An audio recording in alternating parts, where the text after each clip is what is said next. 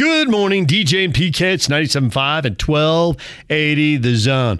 Big football game Friday night. The Utes in the Pac 12 title game for the third time in four years. Nick Ford, offensive lineman for the Utes, joins us every week here on the Zone Sports Network, talking title game with Nick. Nick, good morning. Good morning. Nick, it's a lot of work to get back to this point, but you have done it. You are in game week for the Pac 12 championship game for the third time in four years. Can you put into words for all the fans out there how much work it is when you got to start over, go back to square one, and try to get back to this point again? Yeah, I mean, it is. It is a lot of work. You go, you know, you start all the way right after bowl prep and hit winter conditioning and you know, you have your long days. You're waking up at five in the morning, getting home at eleven o'clock, and that's pretty much your schedule most of the time until you know season hits, and then season's about like a six thirty to eleven, ten o'clock schedule, and you know it is it is long and rough for sure. Um, and uh, going into this season, I think this was probably like the longest road to get to this uh, point to where we are right now in terms of uh, physically and mentally.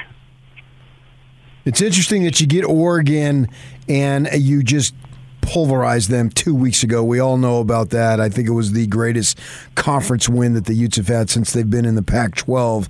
And now you get them two weeks later on a neutral field. Uh, what are your thoughts about Oregon being maybe like a wounded animal? Because obviously you guys just embarrassed them, not only just beat them, but embarrassed them. So, what does that mean as far as what's going to happen this week? Um, I mean, that doesn't mean anything if we don't go out there and do it again. Um, our main focus right now is, you know, just keep it even keel and continue to do what we've been doing. Because if you begin to, you know, uh, think too much and get too tense and get too stressed, uh, that's as bad as being too relaxed and not worrying at all. So um, we got to, you know, make sure that we understand that uh, you know, a couple of days ago, because that's really what it was. A couple of days ago, it was a couple of days ago, and uh, this Friday is a new game, and we need to attack that game the same exact way that we did last time. But uh, you know, it doesn't mean nothing if we can't go out and do it again. You know, after that Oregon win in the post game, Britain Covey brought up. Uh, I'm paraphrasing, but basically said we made them mad. They're going to be angry. They are going to bring it in that game in a way uh, that we had better be prepared for because they aren't going to be the same team they were out there tonight. And I wondered how much was that Britain just figuring that stuff out and looking ahead, and how much the coaches addressed that with you after the game. Um, that was more Britain looking ahead because coaches really focus on you know whatever whatever we have next for sure. But um, I mean, everyone understands that you know um, there is a good possibility of that. Um, you know, people have a lot of opinions, and um, there's a lot of competitors on that team. And a true competitor is going to be really pissed off. They're going to be pissed off for greatness, and it's going to, um, you know, make it into a way more fun game. I think it's cool that you play these guys because it's clear you guys are the two best Pac-12 teams. They're ranked 10th, and uh, you're ranked 14th.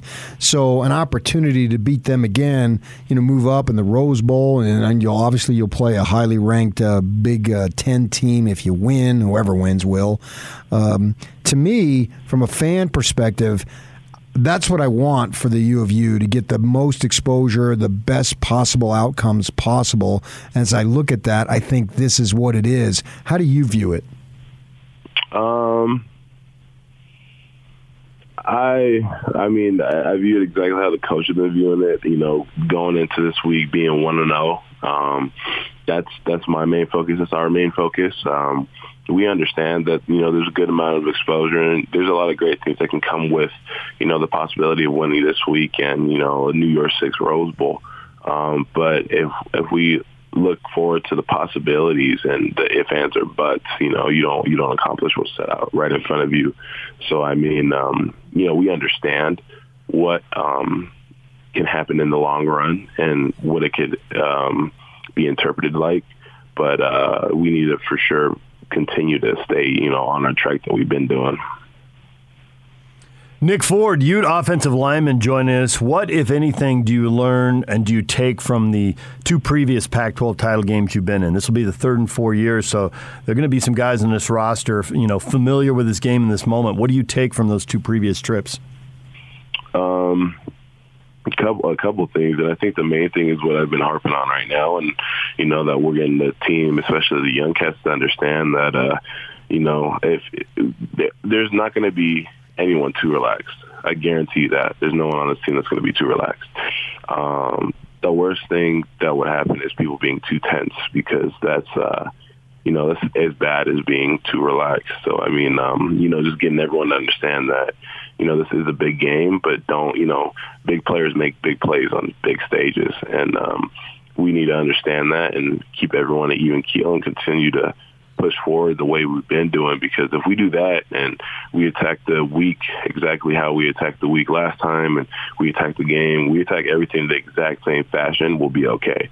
But, you know, if we start getting too tense, then it's not going to fare well. So we need to make sure, you know, we just continue to be ourselves and do everything we've been doing.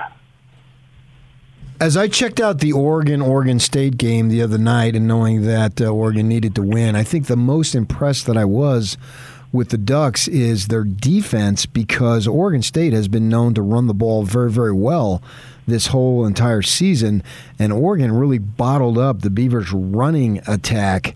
I don't know if you watched it uh, and can speak to it, but I'm wondering uh, if you did, did they do anything different, and how much more difficult do you think that this game would be for the Utes to run the ball against Oregon because their run defense on Saturday sure looked really good? Uh, I mean, their their run defense has been amazing all year. You look at the stats. Um, you know, we like I said, we played them a couple weeks ago, and you know they're an incredible run defense. They're a, a talented defense. Um, they uh, had we watched film, and they've had a slight variation that's very slight and um, you know we're just going to go out there and do exactly what we did last time. And you know we got to understand that we dictate the tempo, and you know if we continue to go and do what we're do- doing, then we don't we don't really have much to worry about because, like, like I said a couple weeks ago, if you look at their overall stats, they're one of the best run defenses in the country, and I'm sure they still are to this day. Um, and I think the main thing is just going out there and understanding that even though we see everything on film from our game and we see everything from the Oregon State game, that we're going to go out there and they're going to have adjustments made. Um, maybe they did th- uh, are going to do things that they didn't do in the Oregon State game because they're saving it for us. Maybe they're going to do this, maybe they're going to do that, and um, we were going to have to go out there and adjust. And you know, the faster we adjust and go, we're you know we're going to start getting points on the board. And the slower we adjust, it's going to be the exact opposite. So I think the main thing is going out there um, and doing what we've been doing and uh, continuing to play our style of football to you know produce the points we've been producing. How's Bam feeling? It looked like he uh, the one thing he didn't want was injuries in that game, and he he left, but he did come back to the game. So how's he doing? That boy's fine. yeah, he's a fool now. That boy's fine. Yeah, I, I would think that uh, as far as health goes, it seems like you guys are in a pretty good position. So, you know, they've had, you've had a couple injuries along the way, but nothing that looks like would getting the what nothing new, I should say, should get in the way of this game, right? Yeah, de- definitely not. And you know, if if and you know things were to happen, or um, even if things were to in the game, I think the mentality of this team is that. Uh, I think, in all honesty, that people would sacrifice uh, their bodies to, you know, come out with their ultimate goal because, you know, it's been a very long road uh, mentally and physically, and uh, you know, everyone's going to do everything they can until they drop to go out and do what we need to do. So, with the Oregon players, uh, was there any, uh, either during the game or after the game, any talk about rematch next time? Maybe you're walking off the field, see you in two weeks, any of that stuff, or no? Oh no, for sure. No, I got a I got a couple friends over there, and you know I was talking to them. I'm like, ah, yeah, I'm gonna see you in a couple weeks. Hey, yeah, I'm gonna see you. and then uh, you know just texting them and you know just being you know casual and stuff because like I said you know football is an amazing sport um, ultimate one of the most ultimate competitive sports in the world and um, you know it's still you still have those friendships and um, yeah there's definitely a lot of there was a lot of talk I mean we got brothers on each other's team. We got people who grew up with each other. We got people uh, who went to the same school, who went to rival schools. Um, we, they, I mean, they got some Salt Lake boys and you know Utah boys. So um, there's a lot of people who have mutual connections, and uh, you know we all kind of figured it would happen, and you know we all have chit chatted before, and um, yeah, for sure. I mean, I even was talking about it to a couple of the cats. So you've been coy about what your future plans are. Uh, but that could have been your last game in Rice Eccles. Was there any extra sense of emotions? Uh, yeah, for sure. I mean, you know, having my family be there and everything. Um, they came out, Paul Tawala and his wife, uh, I consider them family. They're really close to me. Um, you know, they printed out a, a big picture of my brother who passed away. Um, and yeah, I mean, it was a tad bit of an emotional game, but, uh, you know, I kind of have a, have a switch in my head. Um, so, you know, um, walking out the tunnel, it was slightly emotional. Um, but you know, as soon as that was over, I mean that was over. It's time to go out and play. You know, you've been at the U a long time now, and Kyle Whittingham has spoken of you probably two, at least two times in the last month at his press conferences, maybe more. Uh, and he, he clearly holds you in high regard and likes the way you, you work and the way you carry yourself and the way you're a leader on the team. And I'm just curious if you have heard so much from Kyle over the years. At any point, could you stand up when he's ready to address the team and tell him, never mind, Kyle, I got this. I know what you're going to say.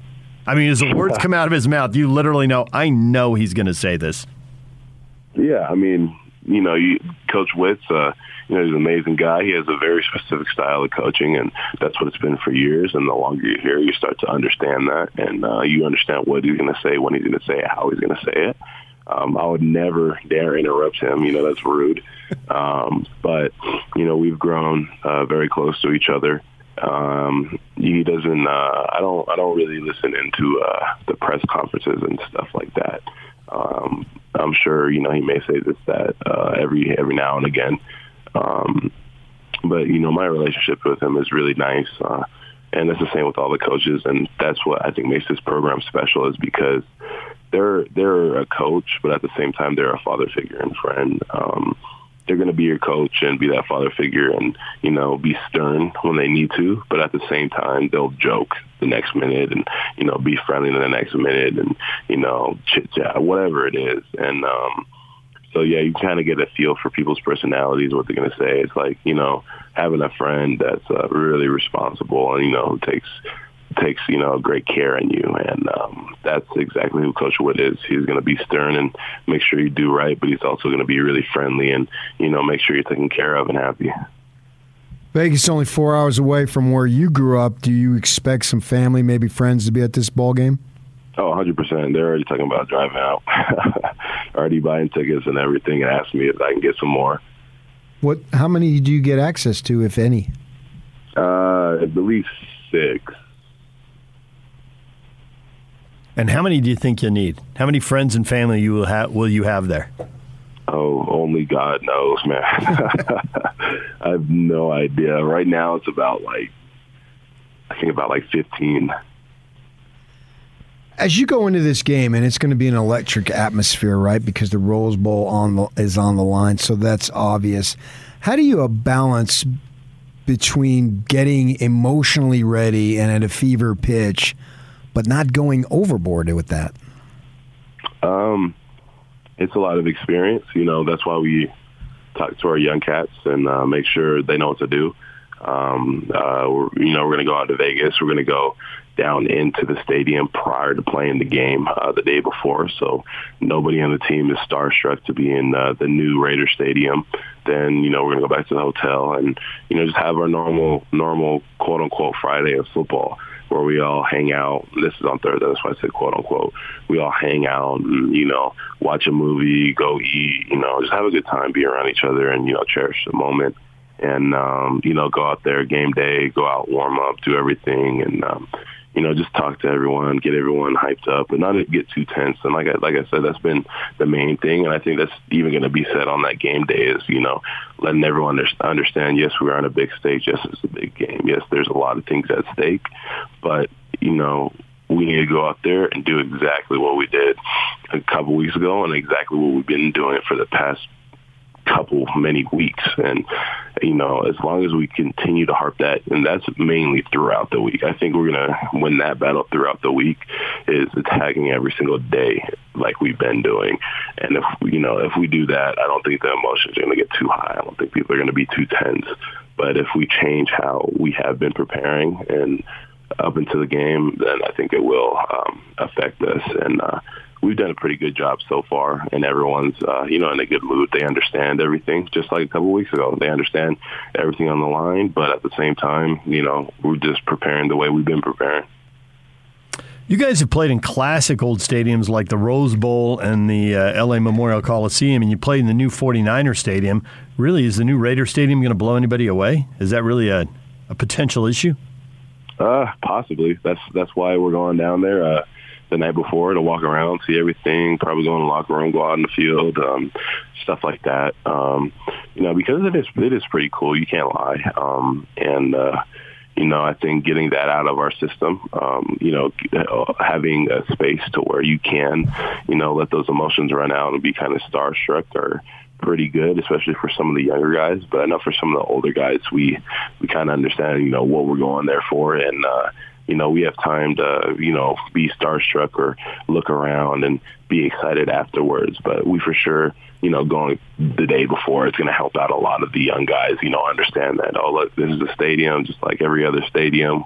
You know, there's a and 20 yards, including the end zone of football field. And, you know, there's no difference in that versus Rice Eccles or, you know, wherever we may be. Well, we want to cover the game January 1st, so we need you to win. So can, can you take care of that for us? Hey, man, we're going to continue doing what we've been doing.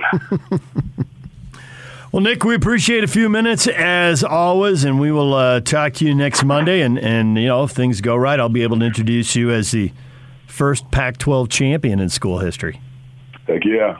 All right. We'll talk to you, Nick. Take care. There is Nick Ford. When we come back, we'll talk Aggies because they're in the Mountain West Conference title game Saturday afternoon against San Diego State. Blake Anderson, Aggie head coach, coming up next. It's time right now to welcome in Utah State football coach Blake Anderson. Coach, good morning. Good morning. Coach, were you happier with the way your team played in New Mexico or the scores that you were getting fed to you as the updates came in from the San Diego State Boise State game? Well, I didn't. I didn't get any scores until uh, after halftime. I was uh, I gave instructions I didn't want to know. um, just wanted to see how our guys would handle things. We we you know we obviously knew we were favored in the in the matchup and, and should be able to take care of business if we don't go down there and just do silly things. And I, w- I was really pleased. We we came out and uh, and, and were able to uh, hit the hit the big play offensively against a defense that's really kind of strange to prepare for. And defensively, we did what we were supposed to do. We we played assignment ball, didn't give up anything uh, crazy. You know, we kind of we we knew they were they were struggling to to put an offense on the field that that could uh, move the ball. You know, really kind of consistently. We were really worried about the trick play, the the kind of big, um, you know, out of gap, out of assignment type play, and, and we avoided all that. And, and so I was pleased with how we played in the first half. Uh, didn't find out about the score till halftime. It was good to to know at that point that it was at least in question, and um, didn't get the final score till right before the fourth fourth quarter. So you had an hour between uh, start times between their game and your game, and you had zero temptation to sneak a look at your phone. Oh, I had lots of temptation, but I didn't have the phone in my pocket. And I told the guys on the staff that were, you know, that weren't really involved in calling the game that I, I just I didn't want to know. I wanted to concentrate on the first half, and and we'd worry about it. You know, we'd worry about it later. And really, nothing we could do about it anyway. Right. Just wanted to make sure we took care of our business. And with them being triple option, always makes you nervous. And their defense has made everybody's life miserable for quite a while. Rocky does a great job. So I just wanted to focus on us playing the best ball we could, and I was pleased with with how the first half went. So sure. Um, didn't really even even you know give myself uh, an opportunity to ask until right before the fourth quarter. So because I knew time wise that yeah. we should have some idea, and yeah, um, uh, it was it was possible for me to get the score right before the fourth quarter, so I could bring the group up and just tell them to be really smart about how they handle the fourth quarter. Look, San Diego State won. We've got another game to play. If we don't do anything stupid, we didn't want anybody to you know to get a personal foul or or do something Oh, yeah, down yeah, the stretch. yeah. So uh, that was really the only time we talked about it. Well, how about though? You got like seventy-five to hundred people. Eh, How'd you keep them? How'd that work? Because you could have, and I, and I can get you because you're the face of the program and you're intense on what's in front of you. But there's a lot of stuff going on to the sides of you and behind you. Did you do stuff to make sure that everybody didn't know, including your kids? Well, uh, the way they reacted when I told them before the fourth quarter would tell me that nobody had leaked the information to them yet. I mean, it was almost it was almost bang bang. I mean, when the when the third quarter whistle went dead, um, you know, we typically bring everybody up right then anyway. And a lot of times I don't step in the huddle. Sometimes I do, but it, it almost worked perfectly. I mean, literally the the San Diego State Boise game had just gone to zeros as we were transitioning to the fourth quarter. I don't know that any of them had heard. They didn't react as if they had heard when I told them, "Look, San Diego State won. We got 15 minutes to play."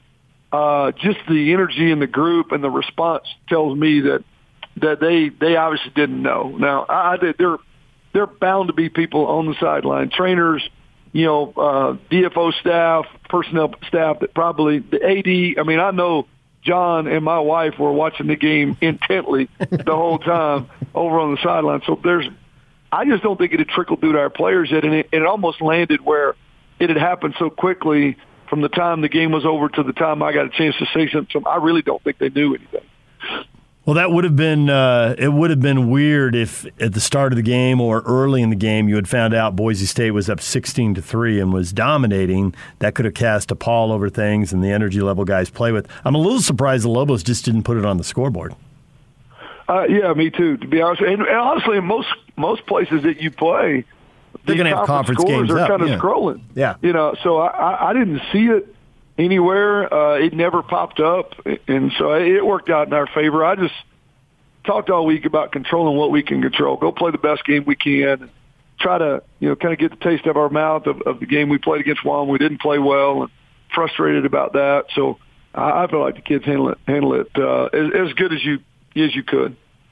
So is it a situation of good news you get to play San Diego State, but bad news you have to play San Diego State?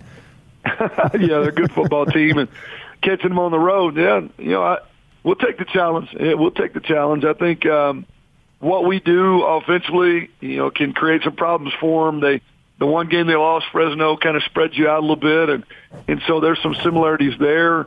Um, I think we've learned some things about us defensively, and hopefully we'll approach uh, you know this game in a way that gives us the best chance to be successful. But I mean, we don't have to be better than them every day of the week. We just got to be better on Saturday at noon, and uh, we'll we'll prepare that way to to to you know really go in with a game plan that minimizes the the uh, mismatches that we're going to see. There are going to be some, and really plays to our strengths. And it's it's helped us win some games this season that honestly on paper we weren't supposed to win. So why not another one? So San Diego State changed quarterbacks in the middle of the game. That was part of the spark. Also, the early start maybe was part of it too. But uh, do you prepare for both quarterbacks in that case? Brookshire's played in five games now, although that's the first game he's played in in more than a month. Yeah, I think we kind of have to. We we don't really know what to expect. We've seen both be effective, and I mean, you don't win 11 games with two different quarterbacks playing unless they both bring some value to things. So, I, think we have to have the approach that we could see either or both, kind of similar to what we we dealt with going into San Jose. Um, it, it it presents some issues for us, obviously, because they don't they don't play exactly the same style of ball. But I think we're pretty pretty. Um, I don't know. They don't disguise a whole lot. They, you know what they want to do. They want to run the ball at you and play great defense and control the control the clock and and find out how physical you can play. So regardless which one of them's out there, that, that's going to be the challenge defensively. We got to we got to find a way to own the line of scrimmage. Yeah, I wouldn't think there'd be any surprises because you look at Hoke. He was a, Big Ten guy. He coached under Long. He coached with Long. He succeeded Long, and it's it's basically you know what they're all about. The thing that I'm a little concerned with for you guys is you've spoken. Uh, in, in a sense of that you need to get bigger and that type of thing and uh, uh, t- this San Diego State team, um, to an extent, reminds me of uh, like a BYU team in terms of their size and their strength and all that type of stuff. How much does that concern you? Because you've been up front saying that's an area that you need to address. Yeah, it's absolutely a concern. It, it, you know, we're going to have to try to use speed and quickness. We're going to have to be really smart with our personnel packages to try to match their size. They're one of the biggest teams in the league. You know, he's built that team that way on purpose and doesn't have to go too far from home to find the guys to do it. Uh, you know, there's been a, at times this year we've been a little bit more effective at it than others and been able to disguise a little bit of that. So, but we're to have to hold point some way, somehow. We're to have to hold point, and we can do that with adding extra bodies. We can do that with movement. We can do that with some sub personnel packages. So I think we're going to have to attack the problem every way we can. And then hopefully offensively we can make them really uncomfortable and create a tempo that's uncomfortable for them. And, and in some games, as we've seen earlier in the year, you know, maybe change the tempo of the game and make it a little bit more of our style of game than, than theirs. And that would be, you know, that would be huge for us if we can get that kind of game going. Do you think that they will even try to run the ball outside the numbers that much, or are they really just going to run it right at you and stay inside the tackles? You know, they like outside zone. I don't think they'll get too far away from what they do. Uh, outside zone, power, inside zone, those things are, we're going to have to stop them. At, at, we, you know, we did a great job against Colorado State. We did a terrible job against Wyoming. So there's some similarities. Uh, you know, we, at times we, we did a good job against Boise and BYU, and at times they just, I mean, right through us. So, it's going to be uh, all the things we've learned through the season, figuring out what's our best answers against this particular group. I don't think they'll change personality. They're good at what they do. It's got them 11 and one.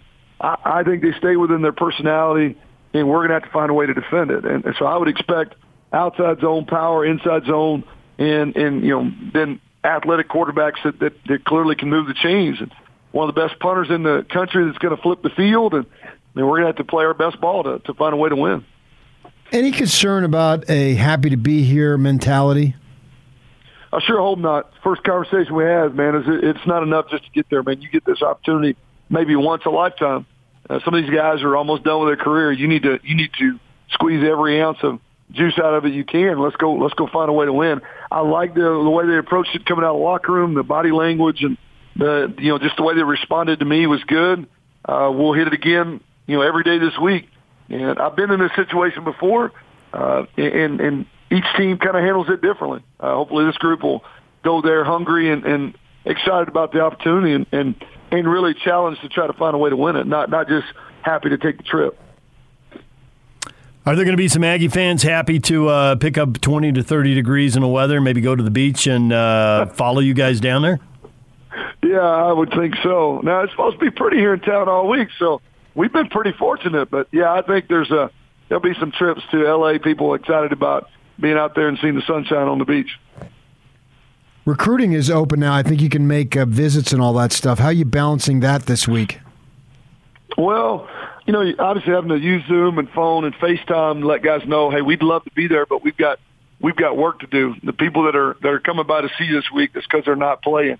And uh, you know, I'd rather be playing and and making phone calls than than being out on the uh, out on the road this week. We'll we'll hammer it next week as heavy as we can, and, and get to December signing day. But to me, this is a good problem to have. When you're playing, there's only there's only a handful of schools that are they're still working. Everybody else is out recruiting. I, I'd rather be playing a game this week. I suppose you could probably have a few California kids that you're talking to uh, show up at the game.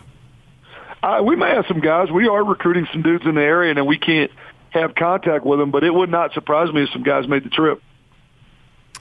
Well, Coach, good luck on the trip there. The Mountain West Conference title game Saturday on Fox against San Diego State. Good luck, and we will talk to you next week.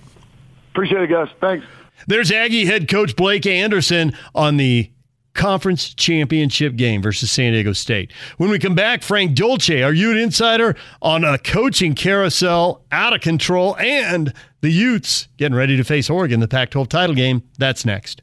DJ PK, it's 97.5 at 1280 The Zone. We're joined now by Frank Dolce, Ute analyst and insider for the Zone Sports Network. He joins us on the Smart Rain guest line. Best of State Award winner Smart Rain has an incredible Black Friday offer running for the entire month of November. Smart Rain is giving free controllers along with a free Apple iPad to commercial properties who sign up with a paid cellular hosting subscription. Please visit smartrain.net or call 877 346 3333. Frank, good morning.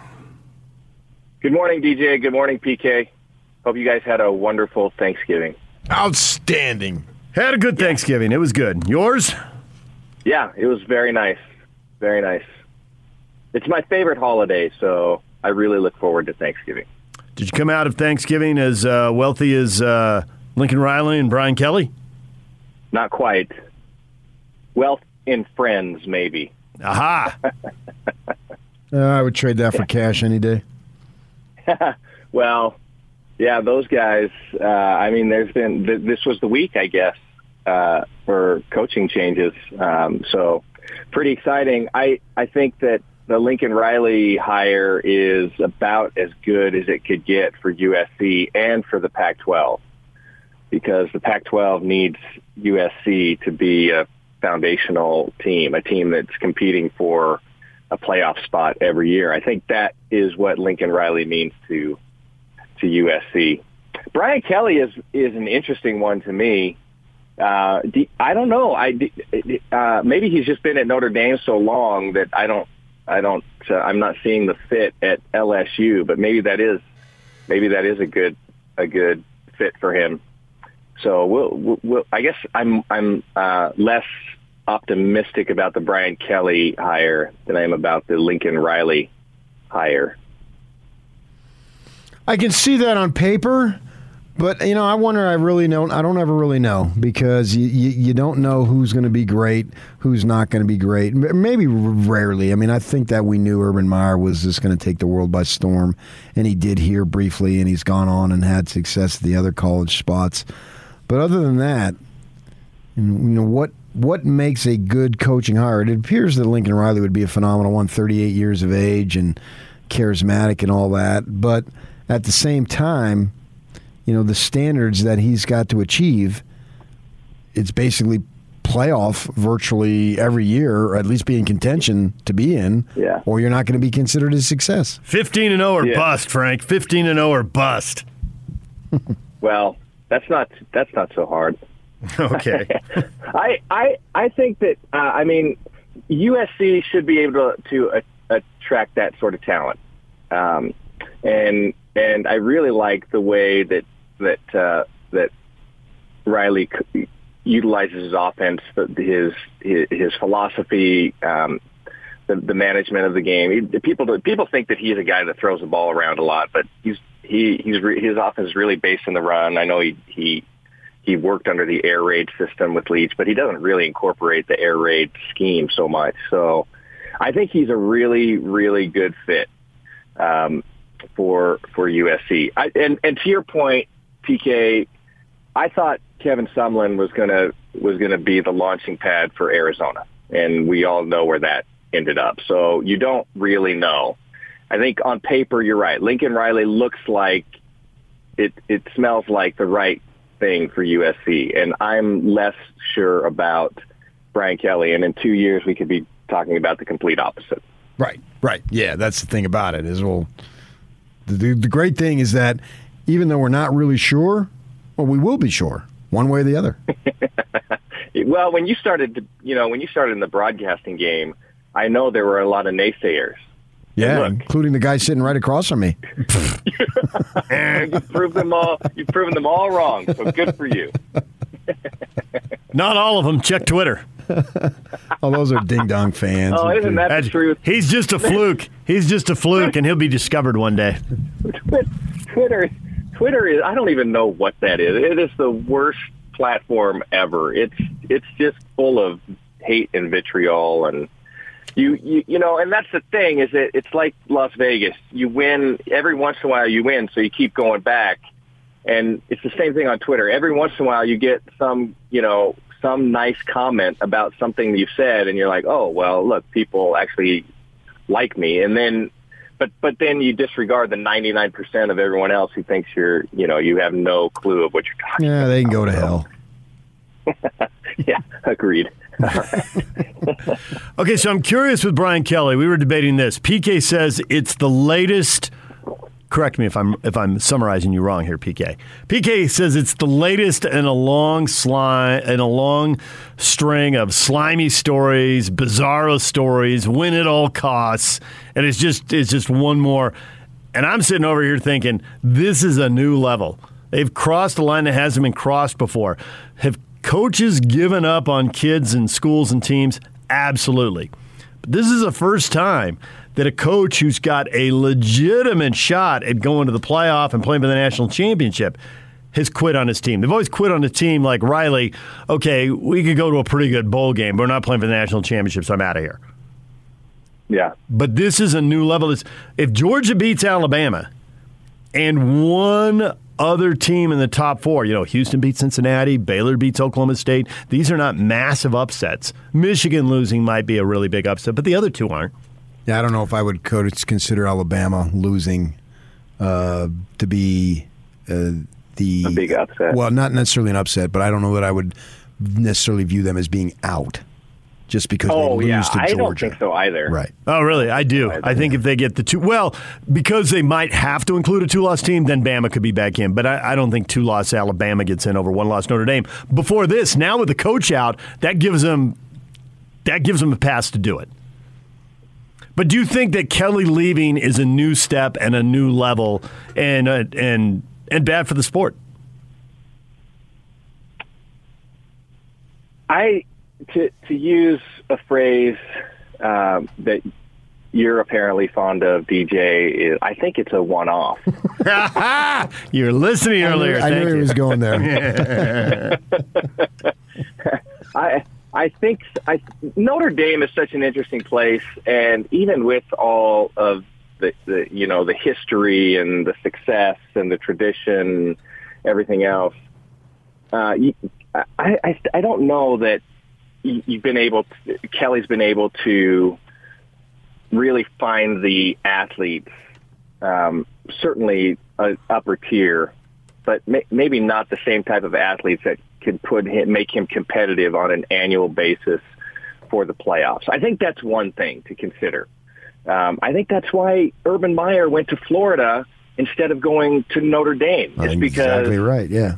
When he when he laid out all the cards, he thought, well, I can win national championships at Florida. I don't know if I can win Right. national championships Yeah. at Notre Dame. So I think that's a I think that's one piece of it. And and so let's say that Kelly goes to the playoffs this year. And is you know, maybe his team is depleted next year and then, you know, he has an average campaign. Does he have an opportunity to go to an LSU again? I don't know. It's just hard to tell. So the- you know, you just can't read the future. And and then you know, I have the have the numbers been revealed. I heard that Lincoln Riley was be, being offered on the 12 to 14 million dollar a year range for Oh, yeah, and- LSU. And Have- 20, 24-7 at SC, 24-7 use of a private jet by he and his family. Whenever you want it. And they're buying him a six million dollar home, and they're buying his homes in Oklahoma. Yeah, I think it's At twelve double million. the price. Yeah, but it's twelve million, and when you add in all the perks, then it's it's north of twelve million. Except that, Yeah. and the numbers haven't all been revealed, but they will be at LSU because it's a state school. But Kelly's supposed to be fifteen million, and it's a total package of hundred to one hundred ten million or something like that. yeah. Kelly ain't going to, Yeah. or uh, Lincoln Riley ain't going to be living at the places he goes to recruit. Let's just put it that way. Clearly, no, no, no. Well, I, I just think that it's, you know, I I like to, you know, loyalty is a lot different when when you're talking about similar packages in terms of compensation, but it, it loyalty becomes very really difficult, and I guess everybody has a price, and you know, fifteen million dollars a year, and I'm certain a, a big portion of that is some kind of guarantee. I, I mean, that is that's what wealth that that goes down through kids and grandkids and maybe even further. So you know, Yeah. I, I it's very difficult to to pass that up. So I think there's probably a couple things in play there. Is one, LSU probably gives Kelly a better chance at winning a national championship during his career, and two, it's just really hard to pass up that kind of um, For sure. that kind of money. Yeah, I mean, but we were dealing with sports in a sport where p- coaches take a job in January, and then before the season starts in spring practice, they've taken another job. So, Yeah. what's left? Yeah, it's it's crazy. I'm curious about like I know I know Coach Whittingham has been on some of those short lists, He has. um, and I'm really curious. Maybe maybe you know, PK, if if Coach Whitt's been in a position to pass up that kind of maybe he's just kind of that guy that you know the the money is just a smaller factor for him in considering where he wants to spend I mean, I, I think he has wonder if he passed generational up. wealth, and so I know he's taken his money here and he's invested in a lot of different things that allow him to make more money and give him plenty of money. But he, he's a different breed in that way, and that he and it sounds cliche and and trite, and I'm people are saying, "Oh, you like him, so you're gonna defend him in this way," but for him uh, such a low maintenance dude that in one of his best, his greatest accomplishments is that all of his children went through the same grade school, junior high, and high school, and, and university for that matter. And he didn't have to move around all. I mean, he loves to say that, and that's important to him. So Yeah, you know, as a, as a football coach, yeah, a big time football coach, that just doesn't happen. Exactly. So to me, as I view it, that was worth the money that he could have gotten other places. Yeah, And then with them going into the Pac 12, that was given a ticket to the big time. Yeah, yeah.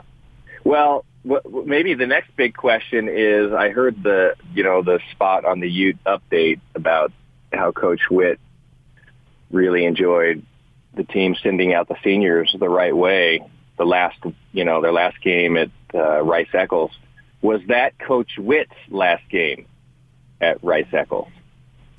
No. If I had to guess, I would say the answer is no. He got that uh, question at the press conference Monday.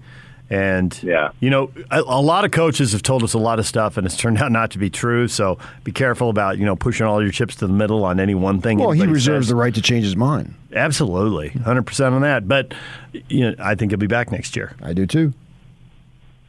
With or without Well, the I Rose Bowl. with or without. I, I think that uh, this this team wasn't wasn't necessarily supposed to be the team that competed for uh, a Rose Bowl No, opportunity. next year.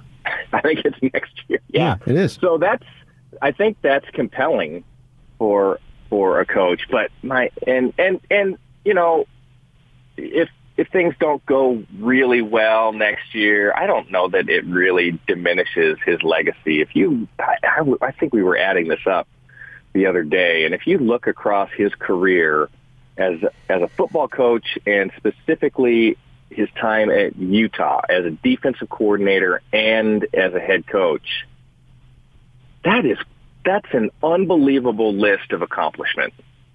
And one day, you know, one day as fans, we'll sit back and recognize that. We won't get caught up in the, you know, he's he's one and two to start the season. What's happening to this football team? It's falling apart. Yada yada yada. Yeah, yeah. Uh, one day we'll look back and really take a look at his list of accomplishments and realize Well, what, how yeah. Well, it'll he be- was for the it'll be- the first two or three, five and seven seasons in a row. I was I was going to say it'll be when when the schools missed on three straight head coaches like they have in basketball, because now Majerus's run, we're, we're lost out on all the the weirdness, right? The the year that he didn't coach the whole season, and there were three different press conferences to explain three different reasons why he was going away, and we kept getting summoned to the Huntsman Center for Rick's farewell press, press conference.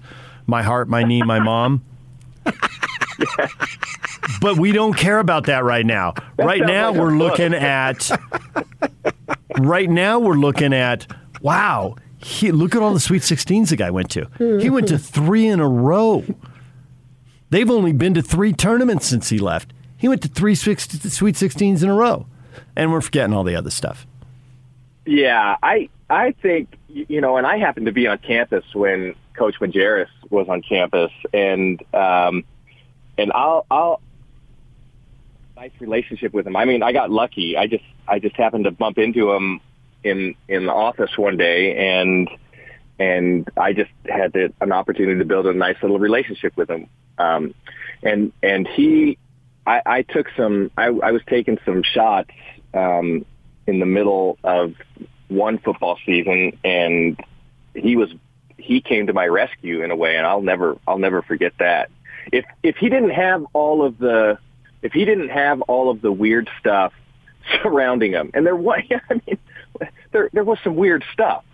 Um, if he didn't have all of that surrounding him, um, I think he would be even more respected, not just in the community, but more respected nationally. His accomplishments at Utah are unprecedented. I mean, I just think that the way that he managed that basketball program, and and you you made the point, we we haven't seen it since his time, and who knows if Utah will ever get back to that level.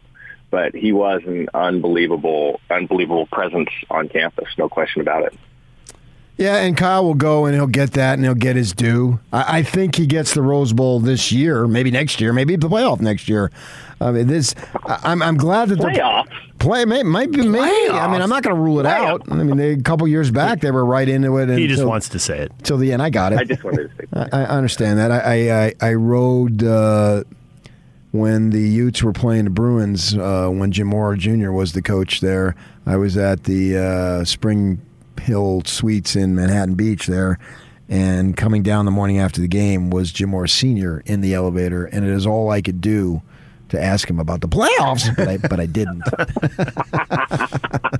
I would thank him for that. I mean, just I, that's brought so much joy and pleasure. We all love doing it. and We all laugh when we do it. Yeah, Every time. I'm glad he did it. I I love to think about Coach Whittingham taking a team to the playoffs, but for the Pac-12, it's not the you, you know SEC teams get in the playoffs with with one loss, maybe two losses. Uh, you could take a Big Ten team with one loss into the playoffs, but are are they? I know they were considering Oregon, and Oregon was up there at number three with one loss, but I don't really think the committee ever thought Oregon was the number three team. I thought, I think the committee thought Oregon was going to take another loss, and we can push them out of the playoff picture. You're gonna uh, you're gonna have to go undefeated in the Pac-12 to get in the playoffs. Is that is that uh, outlandish? Not if there's two lost teams everywhere else, like there are this one year. loss. But but if for no other reason, they return a ton of people next year, and they got five guaranteed wins in the South because the South sucks. for USC's turning it on a dime. All right, before Yeah. we go, so it's it's Oregon, and we know what happens if the Utes play well and if Oregon plays average or poorly. The thing the Utes can't control is is Oregon going to come with their A game this time because nobody believes that was their A game, and the Utes can they bring their A game again? Well, yeah, I, that is the big question. But I, but I've watched both of these teams play all year long. Uh, I have seen Oregon uh, look pretty good at times, but I would say this about both teams: if Oregon brings their A game and Utah brings their A game, I pick Utah. I I think Oregon is still flawed. I was still I, I still feel like they should have taken a loss earlier in the season outside of the Utah game. So I feel like it, maybe this matchup is much more what we thought it would be the first time around, like, you know, a 27, 24, 31, 28 kind of a game super competitive at the line of scrimmage. I don't think Oregon, certainly Oregon didn't play their best, and Utah played played really well uh, and was able to get the running game going. So th- that's something something to consider. But uh, if both game if both teams are at their best, I still give the edge to Utah. I think Utah is a better team overall this year, and Utah's played better for a longer stretch this, this football season.